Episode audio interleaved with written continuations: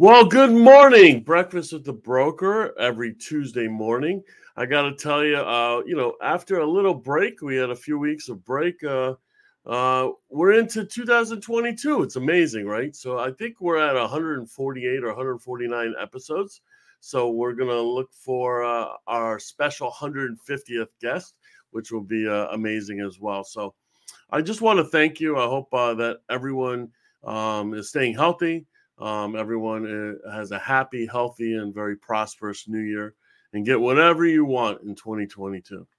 But I have a really special guest because I think 2022 uh, should be about relationships and building relationships, but not just building relationships with just any ordinary people. Uh, building relationships within your community, building relationships and and propping up and supporting your community is so important, and that's what realtors do. And uh, you know, we have a very very special guest to discuss what he does, um, and uh, we'll go from there. And now, by way of Frankfort, Illinois, he is a realtor at Remax 10. He is a certified probate specialist in the Chicago area he manages the South Suburban Public Action to Deliver Shelter. He is the 2019 NAR Good, a Good Neighbor Award winner. He's a husband, a father, and has an amazing passion to tackle poverty with compassion. Stand up and make some noise for Dale, the tailor made Taylor. You are so good. good morning. Good so, uh, morning. Uh, how is it in uh so Frankfort, Illinois? Is that uh is that close to Chicago? It's 35 miles southwest of downtown Chicago. Okay. So um tell us a little bit about I mean, you know, you you won the Good Neighbor Award, you know, and and, and you know, you when you do these community uh, community involvement, you know, you're not looking for appreciation or recognition, right? Because you have a passion for it. But it is nice to get the word out because then what happens is it's a domino effect then everyone starts, you know, you know, hey, what are you doing? How are you doing this? So tell us a little bit about your, you know, how you got into the community involvement. I want to start with the fact that we work in an industry that requires us to sow seeds. And it may be in the form of sowing marketing or promotions or advertising. All of those are seeds that produce um, prospects and clients and so forth. So, if we maintain that mentality, uh, sowing seeds can be in the form of community, and uh, it and, and when you're a realtor and you're and you're constantly sowing good seeds to better your community or to help in some kind of way, it, it has a domino effect and it will come back and it will prosper your business. Not that you're uh, intentionally sowing those seeds to prosper your business when it comes to public service, but that is the uh, residual benefit that happens with that.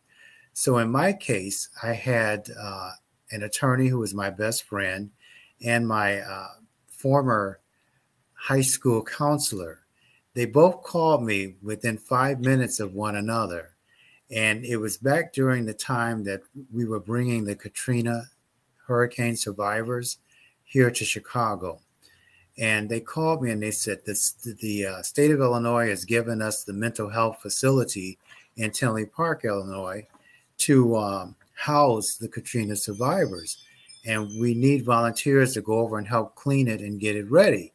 And I said, sure, no problem. And it just touched me that two people that I highly respected thought of me and so we spent the, the, the weekend cleaning it up and uh, getting it ready. And then it was really something to see all of the community from the doctors, the nurses, uh, to the uh, social workers, to so many levels of community were there to welcome those guests. And uh, these were people that were literally plucked off of their roofs. Some of them came with not even shoes on their feet.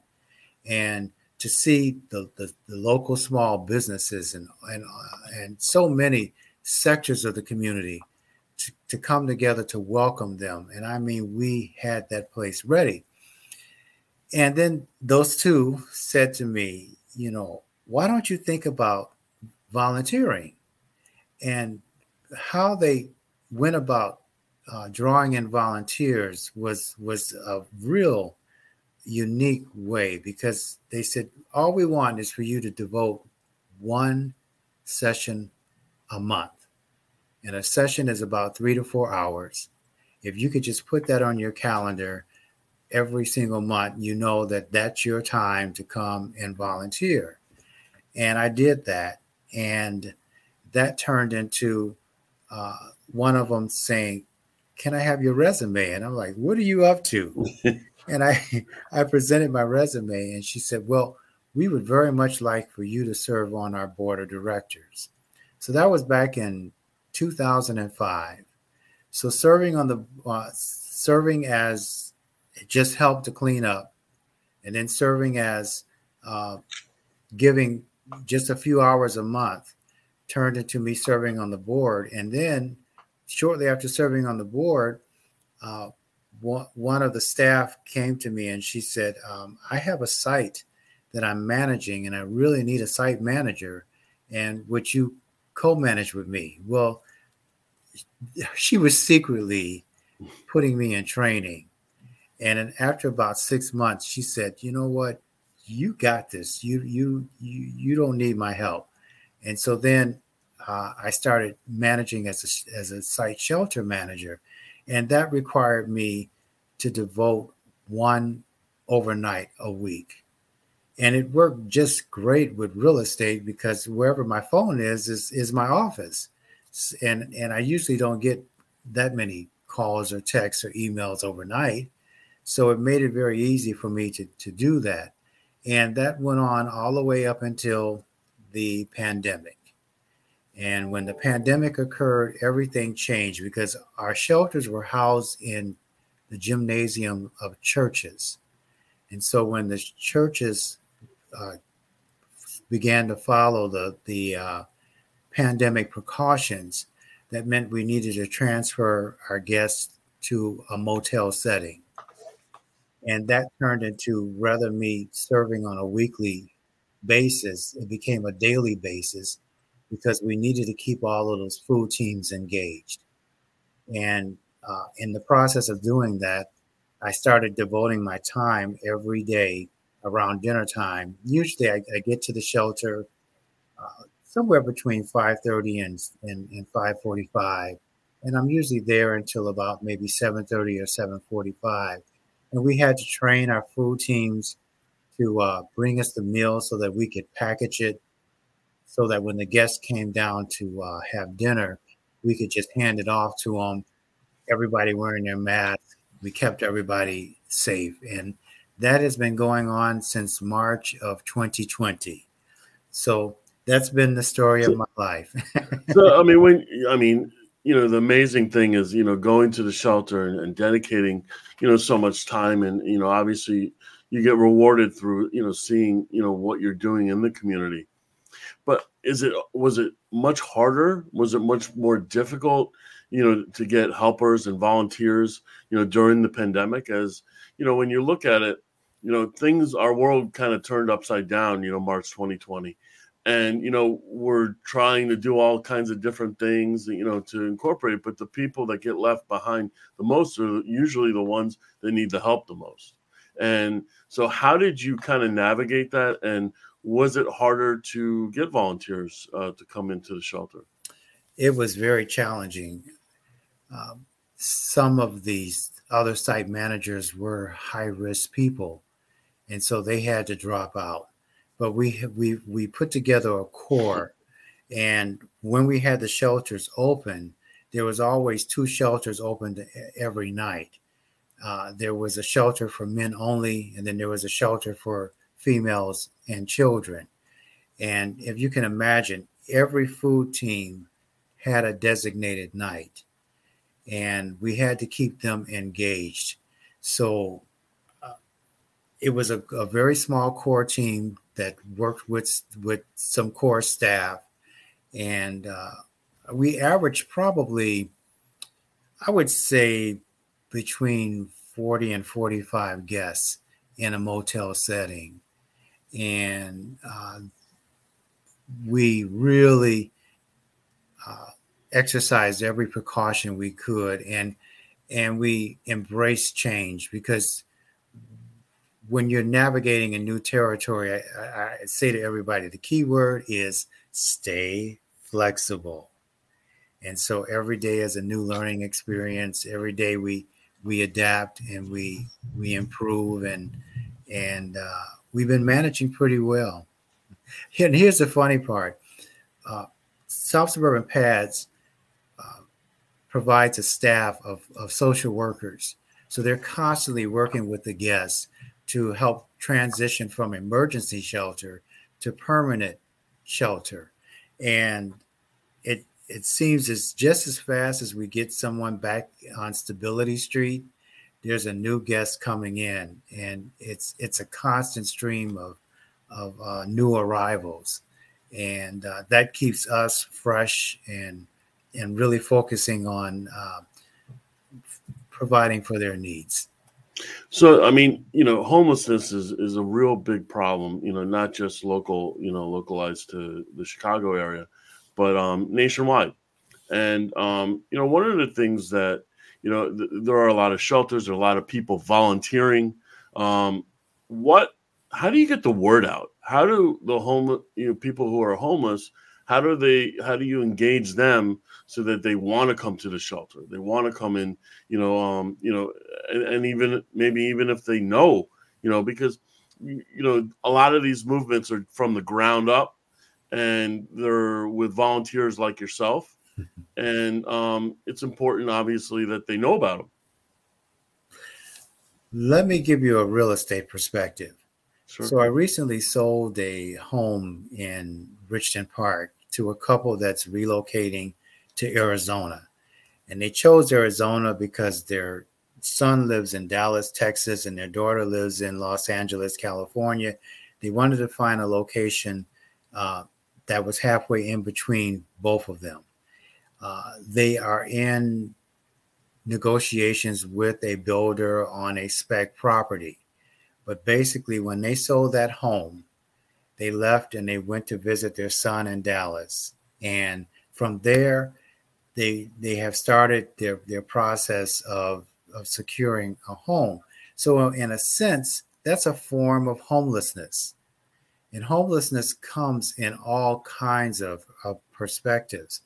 And one of the things that I do is I, I, I use social media constantly to uh, give appreciation to the volunteers that do come and serve us, the, the food teams, um, I, I do videos and and and, and so forth. Uh, so it's it's a constant for me, uh, a constant promotion of uh, the services that we we provide, and um, PADS has been in existence for a little over 30 years now. So they have a template of, of outreach. Um, so they know where the people may be found. And incidentally, we we also um, have our own permanent housing. Well, I, I would say semi-permanent housing because we we do have a 77 unit building in the village of Country Club Hills. We have um, a six flat and a four flat, and uh, we're always open to acquiring other properties. The other thing that we do is we maintain a good relationship with with a network of landlords and what we can provide them with is well trained tenants. So when the social workers get involved with their lives, uh, not only do they get them back to stability, but they provide them with workshops so that they can be good tenants, so that they can manage their money well, uh, maintain their employment. So it's a very well rounded uh, program. I mean that's amazing, and you know, you know there are a lot of a lot of people look at you know realtors as um, community advocates and you know and you know there's so many people that do so many good things um, in the in the community and such you know how do you think that you know let's say a realtor and you know where i am in boca raton florida and in south florida you know how would they get involved in potentially you know um, helping the homeless um, in our area as well i know there are a lot of us shelters I know there are a lot of organizations, you know, but what would you say the first step should be? I'm going to answer that question, but uh, you just reminded me of something. I want to tell you a, a, a, story about your community. Early in my career, there was a gentleman, his name was Herb Weiss. And as I began to become more productive, I was in an office where you started way in the back in the bullpen area. And then as your sales increased, you, you, you moved up to a semi private office. So I shared an office with Herb Wise. Herb had a home in Flossmoor, Illinois, and he also had a condo in, in Boca Raton. And uh, right around New Year's Day, this is why this our timing is so special to me. Right around New Year's Day, he would leave to go and, and spend time in his condo, and he wouldn't come back until the weather was at least 50 degrees here in Chicago. But what inspired me was one day he came in from a from a closing and he had two checks. And one check was from a house he had listed and sold, and the other check was the house that he had sold his sellers a home. And when I saw that, I, I immediately got it. I said, I got to be about listing houses because that will enable me to sell more houses. So he kept me inspired. And um, I always wanted to visit him in, in, in, in, in his Sun Belt community.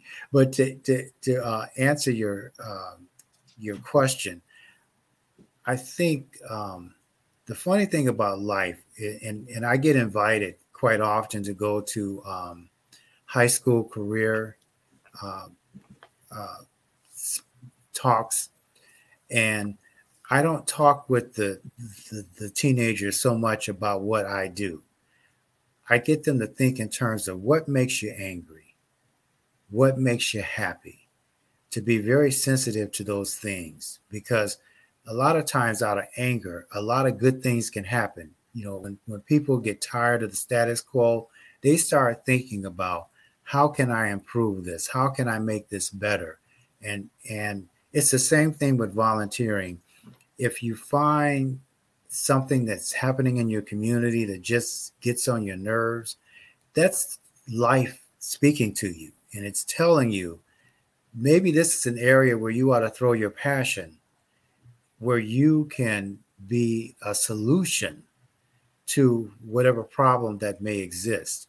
Or it could be something uh, more intimate, like maybe someone you know that is going through a struggle. And uh, you start to research how you can help that individual and you find a charity. And again, what people, I think what they need to understand is that volunteering does not have to compete with your business success. It can be in the form of you just devoting an extra few hours once a month. Everybody can find that kind of time and then because uh, and this is how I recruit volunteers. You know, I, will I'll I'll literally say to them, I don't want to burn you out.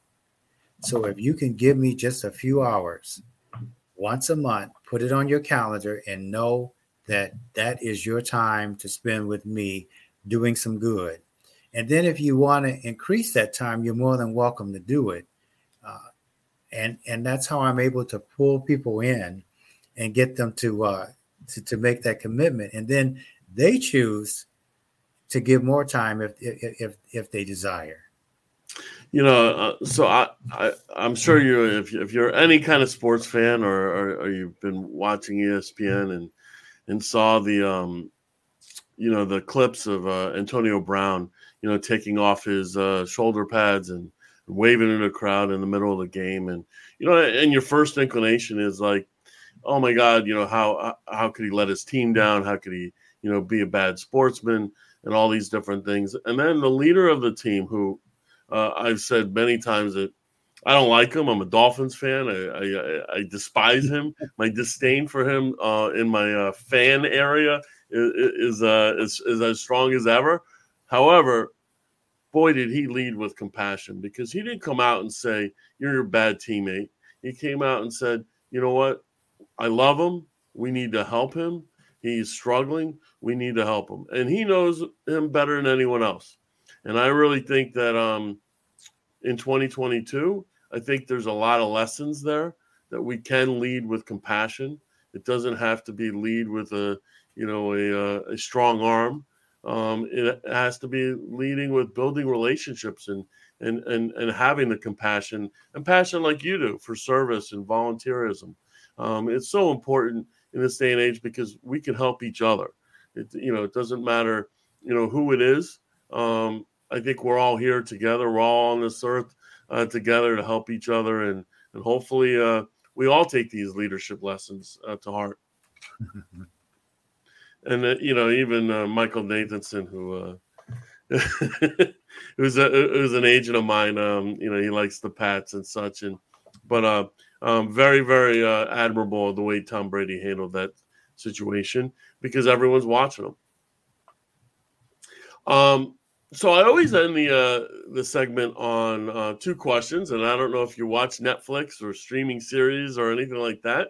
But what's your uh, favorite streaming series of all time? If you don't watch streaming, then uh, maybe book uh, recommendations. And what are you currently uh, watching?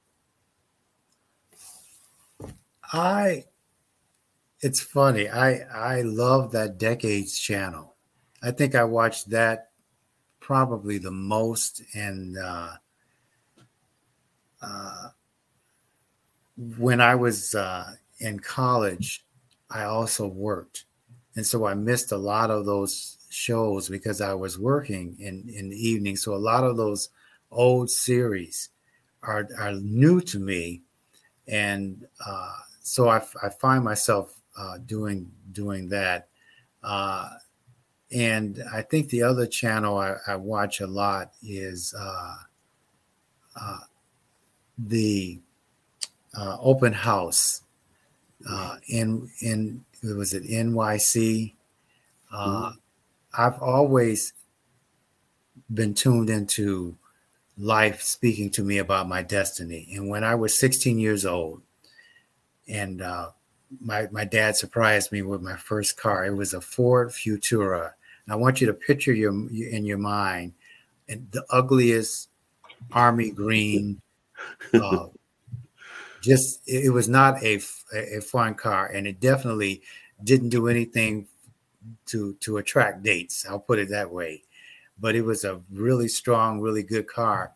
And I would get in the car and I would drive through neighborhoods and I would m- admire neighborhoods and uh, or admire houses. And sometimes I'd want to just go and knock on the door and say, I love your house so much. Could I just tour it? And that was my life speaking to me, telling me that real estate was my destiny. And so anything, any show that has has to do with houses, uh, touring houses, things like that. That's my that's my my passion. And one of the things I do when when I'm listing a home, like I so I subscribe to Architectural Digest because I love how they write up um, their descriptions of of homes. They, you know, we know that a photo says a thousand words, but words uh, create imagination. And so that magazine helps me to create really cool words descriptions on my listings. And so when I list a house uh, and I do a, a live tour of it, um, I get inspired from those different shows that I watch on HGTV and and the uh, Do It Yourself Network. All of those things help enhance me, and it causes my listings to get a lot of tours and and multiple offers.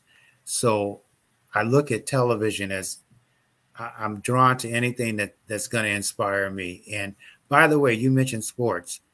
My son-in-law Adam Gettis uh, had a had a, a 10 year NFL career, and he was drafted by the um, Washington Redskins, and then from there he moved on to the New York Giants he had a stint with the Steelers and uh, some other teams in in that decade, and I had an opportunity to experience being a family member of an NFL pr- player. And let me tell you, going to those games as a family member, it is the coolest experience. And they they um, you know provide you with special seating, and then after the game, there's a there's a hospitality suite, and then you get a chance to experience when the the players are are leaving out of the stadium and they're interacting with the fans and and uh, so my my daughter was an NFL spouse, and um, I could tell you stories about her interacting with the other spouses, how they had their own little network and and and support group and all of that. So it was a really cool perspective. that that's very cool. Well, Dale, I got I got to tell you, um, you know, you're very very impressive, and and and you know, since I read the article back, you know, uh, from uh, Realtor Magazine, you know, um, you know, I always wanted to uh, to meet you, and and certainly, even though it's virtual, um, one of these days we'll get to meet in person. But uh, a very, very, you know, thank you for your service, and thank you for all the community um, advocacy that you do, and uh, thank you for representing the Realtor brand um, as well as you do. So uh, I appreciate you coming on Breakfast with the Broker, sharing some insights. Uh, thank you. So, Breakfast with the Broker next Tuesday at 9 a.m. We'll see you. Happy New Year. Have a happy and healthy. Uh, stay safe and, and be well. Happy Take New Year. I'm so honored. Thank you. Take care.